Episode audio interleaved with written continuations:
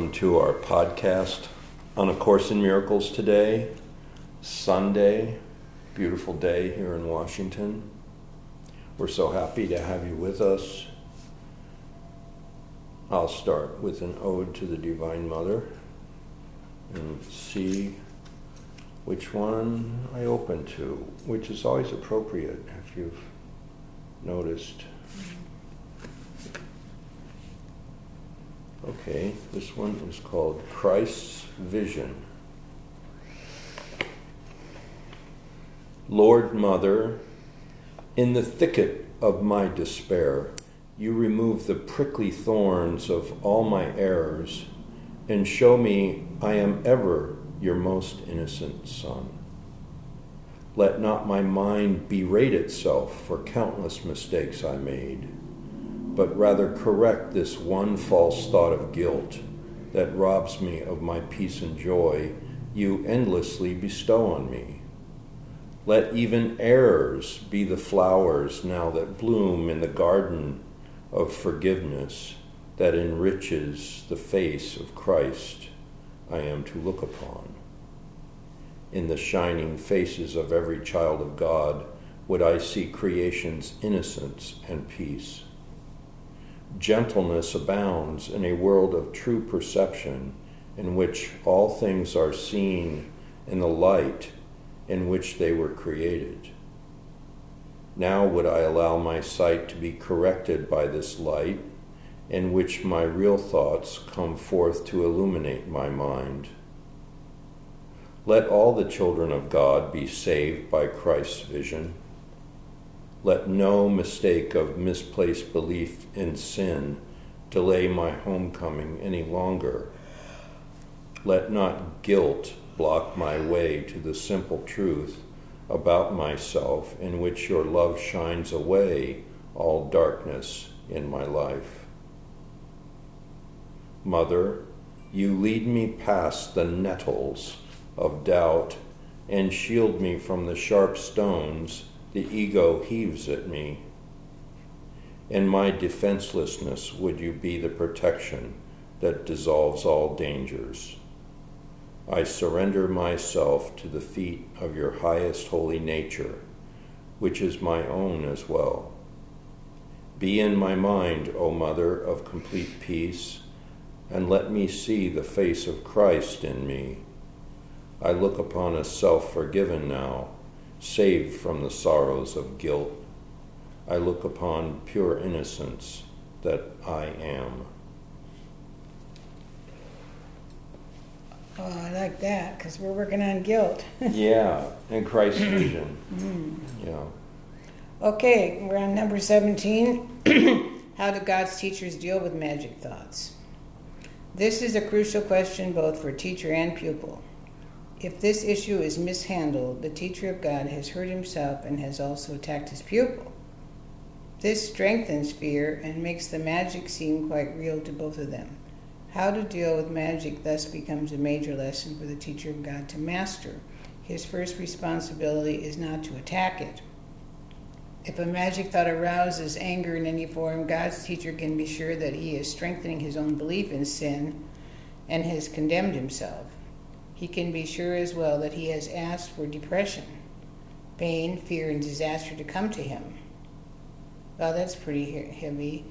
Um, if we've got anger coming up, then we're asking for depression, pain, and fear and disaster to come, right? Yeah, I mean, people think that anger gets them something, gets them to be heard or gets them power or something but and and you may feel powerful in the moment because it's quite an adrenaline pump but then this is saying it's going to drain you and then you're going to feel depressed and you're going to have pain fear have and pain, disaster fear and disaster wow. afterwards that's pretty bad so that's the result. The result the, for your payoff of maintaining your anger. Let him remember then it is not this that he would teach, because it is not this that he would learn. There is, however, a temptation to respond to magic in a way that reinforces it. Nor is this always obvious. It can, in fact, be easily concealed beneath a wish to help. It is this double wish that makes the help of little value and must lead to undesired outcomes. Nor should it be forgotten that the outcome, that the results will always come to teacher and pupil alike. How many times has it been emphasized that you give but to yourself? And where could this be better shown than in the kinds of help the teacher of God gives to those who need his aid? Here is his gift most clearly given to him, for he will give only what he has chosen for himself. And in this gift is his judgment upon the Holy Son of God. Um, I want to make sure I understand this one line. Double something or other here. And in fact, it, this double wish, what does that mean? It's this double wish that makes the help of little value. Temptation to respond to magic in a way that reinforces it, and we're not always aware that we're doing it. But how is this a double wish? You're... Well, because we want to help them, but we also want to maintain our own magic thoughts, which doesn't dissolve theirs, and therefore it's a mixed message. Oh, okay. It's like we say we want to help, but then we let our own fears and our own, um, you know, interpretations and judgments of the situation get in, and then the help isn't real help because we're we're as tied up as they are, yeah. something like that. It is easiest to let error be corrected where it is most apparent, and errors can be recognized by their results. A lesson truly taught can lead to nothing but release for teacher and pupil who have shared it in one intent. Attack can enter only if perception of separate goals has entered, and this must indeed have been the case if the result is anything but joy. The single aim of the teacher turns the divided goal of the pupil into one direction with the call for help becoming his own appeal. This then is easily responded to with just one answer, and this answer will enter the teacher's mind unfailingly. From here, there it shines into his pupil's mind, making it one with his. Um, the answer is. Take it, take it one line at a time.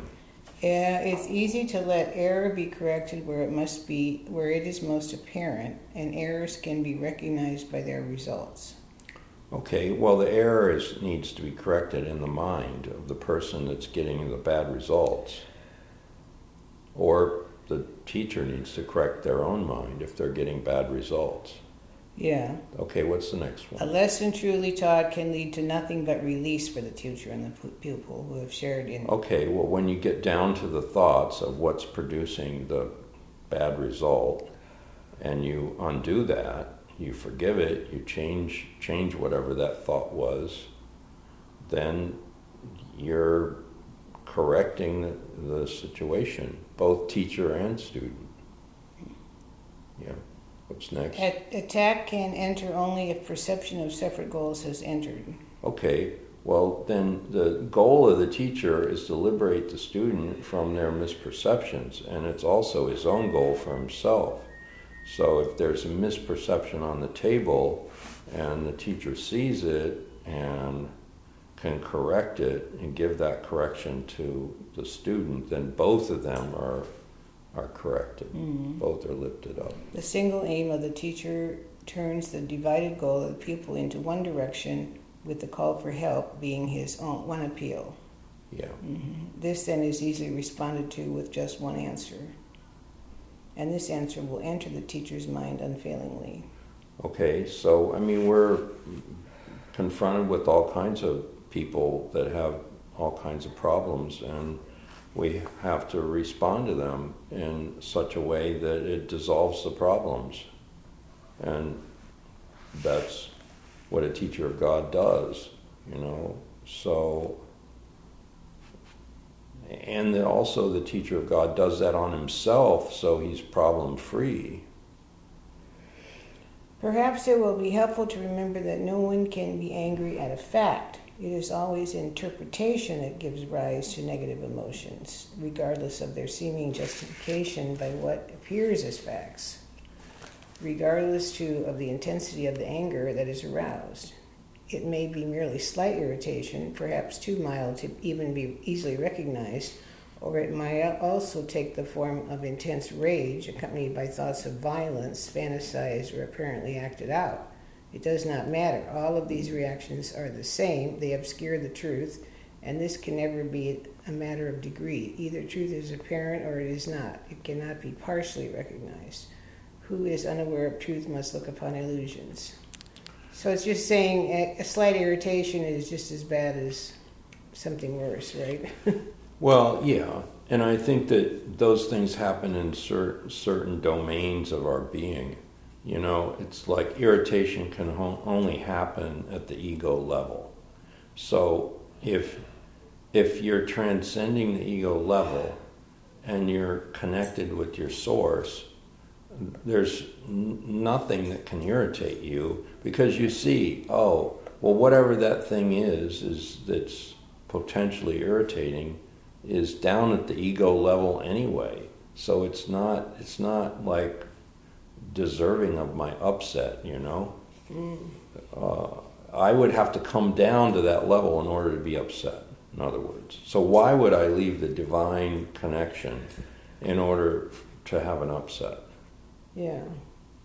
Anger, anger in response to perceived magic thought is a basic cause of fear.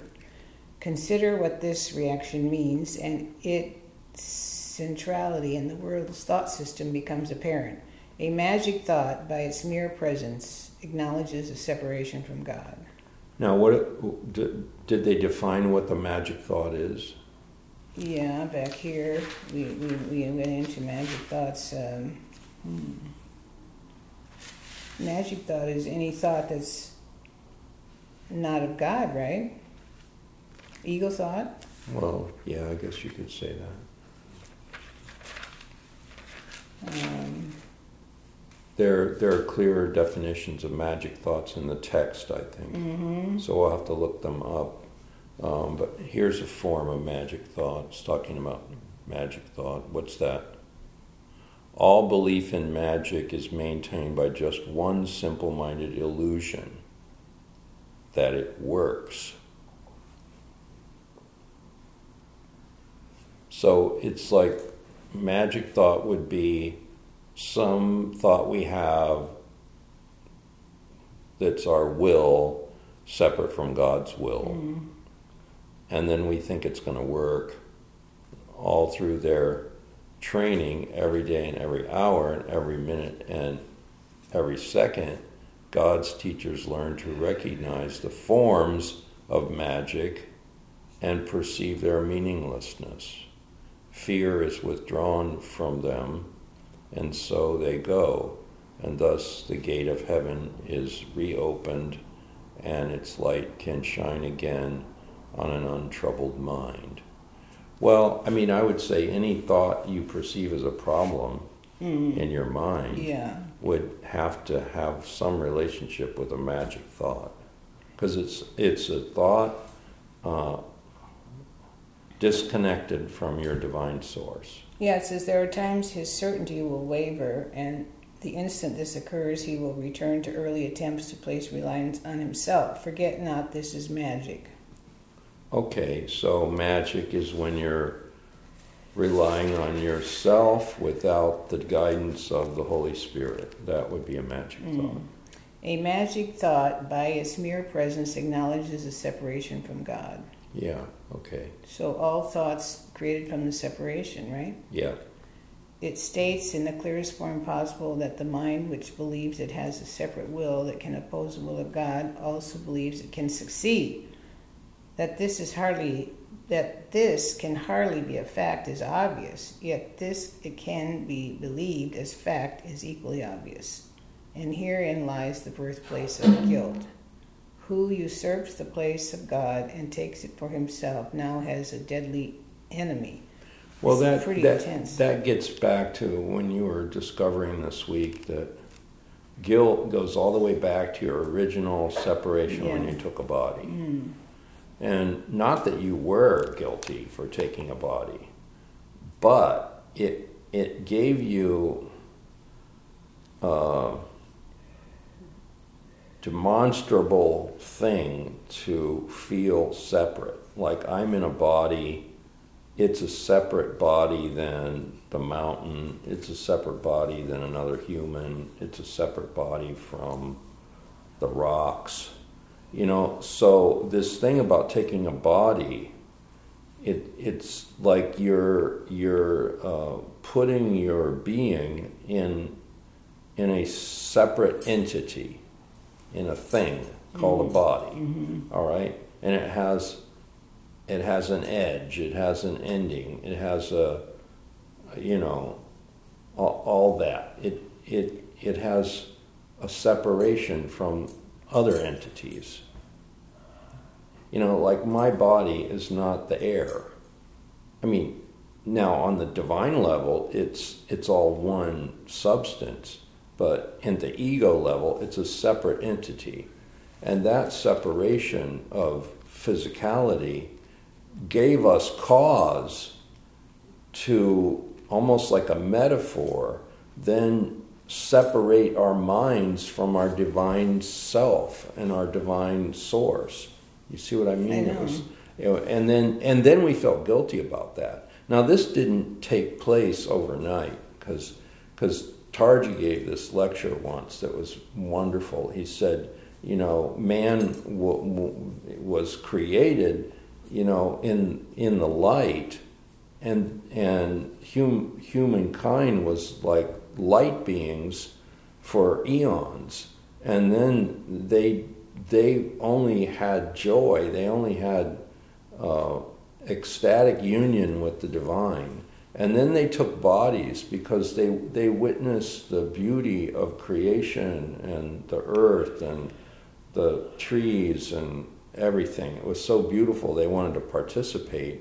So then they took bodies, they incarnated, but they were still very aware they were light beings mm. for long periods of time, you know long, long, they were like gods, mm. you know, uh, uh, walking the earth. And, and indeed they were. But then gradually, gradually, as they identified more with the body, they became denser, denser, denser, mm-hmm. and this and this this separation began to occur. So then they identified more with the body than with their spiritual connection, and this took eons of time to happen. So the separation didn't just happen overnight. Yeah. Okay. Like happened over a long period of time. And then the guilt started coming in. This line is pretty intense. Who usurps the place of God and takes it for himself now has a deadly enemy. Well, yeah, what that means is we think we made ourselves.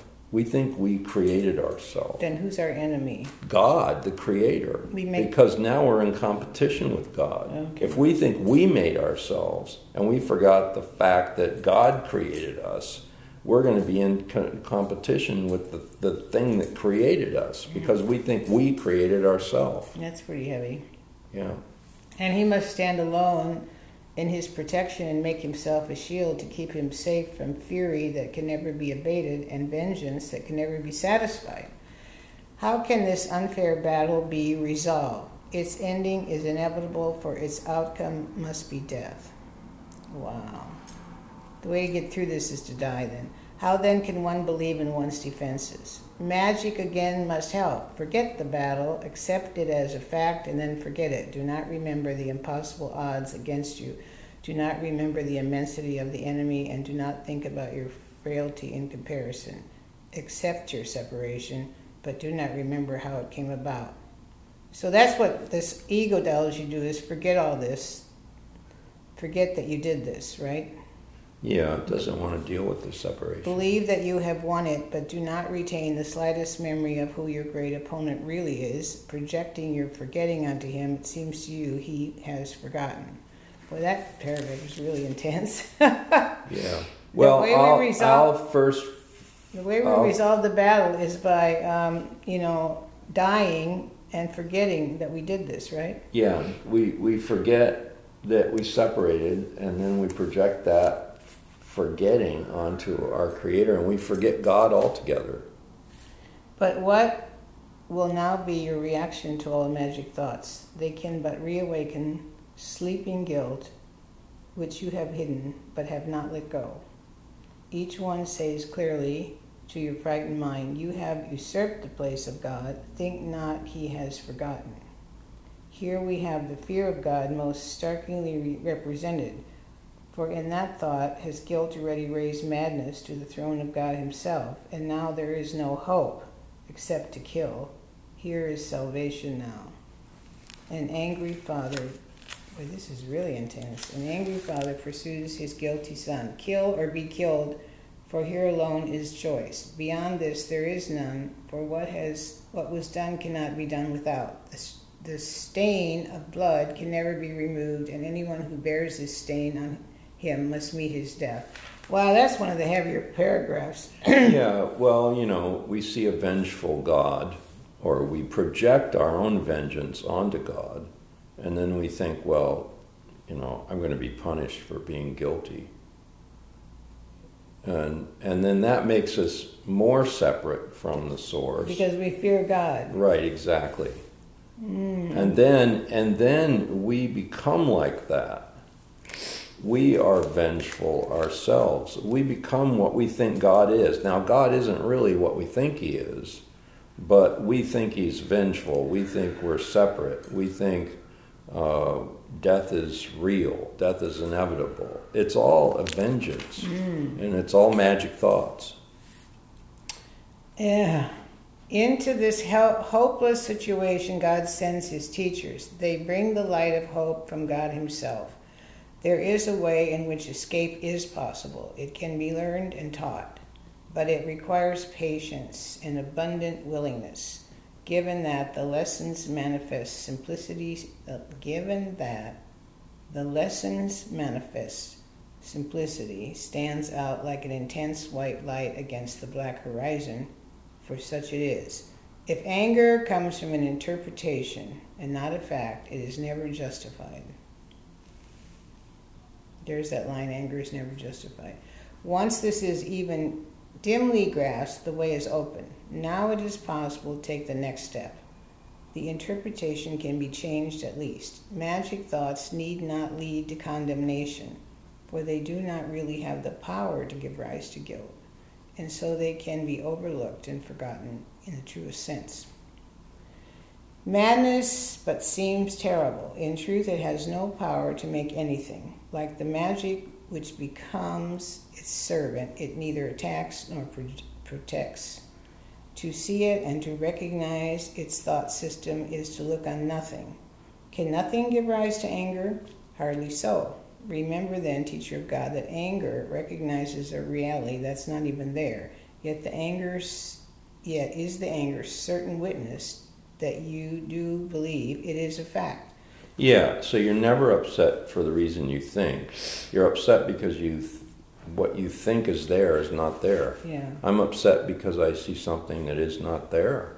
Mm-hmm. Now is escape impossible until you see you have responded to your own interpretation, which you have projected onto the outside world. Let this grim sword be taken from you now, there is no death. This sword does not exist.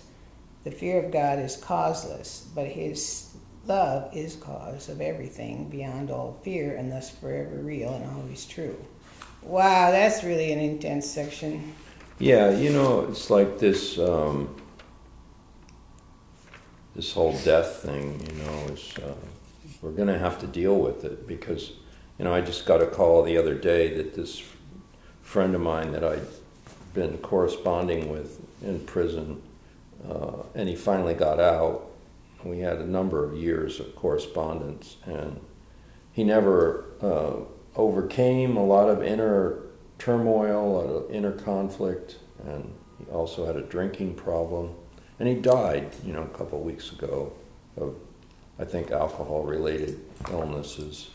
And um, so, I mean, it's sad, but it it's like, well, okay, we we live in these minds that are in conflict with themselves, and then whatever consequences comes with that, and then we leave our body, all right, but we're still we're still who we are, and we still have to uh, come to grips with the truth of who we are. So, I mean, he'll get another chance, of course, but he's still going to have to work all that stuff out. I you know. know, in another incarnation. Yeah, that's what people don't realize. They think death is a solution. And um, so, like, don't waste any more time. It's like enlightenment is now, and heaven is here. And we have to undo whatever it is that's preventing us from seeing the heaven. And if it's if it's grievances towards others, or if it's oh you hate your mom, or you can't stand your dad, or whatever, or your sister's thrown you out of the house, you, you've you've got to deal with that. You've got to come to peace, and you've got to rise above it and forgive everyone and everything, and most of all yourself, and come to some kind of peace. I think what this particular section was saying is that people, uh, magic thoughts um, make you angry. Yeah. And then you start attacking, and then you get more guilt and more pain and more suffering, and then you want to die. And then you get more separation, mm-hmm. and then you want to die. And yeah, I think exactly. Mm-hmm. I think mm-hmm. that's what happened to this friend of mine. Mm-hmm. He could not get outside of the conundrums of his own thinking. Mm-hmm. And uh, it destroyed him in the end. Okay, and maybe you know, for for him at this point, death was a release mm. from his misery. Yeah. All right, you guys, we'll see you later today at one o'clock.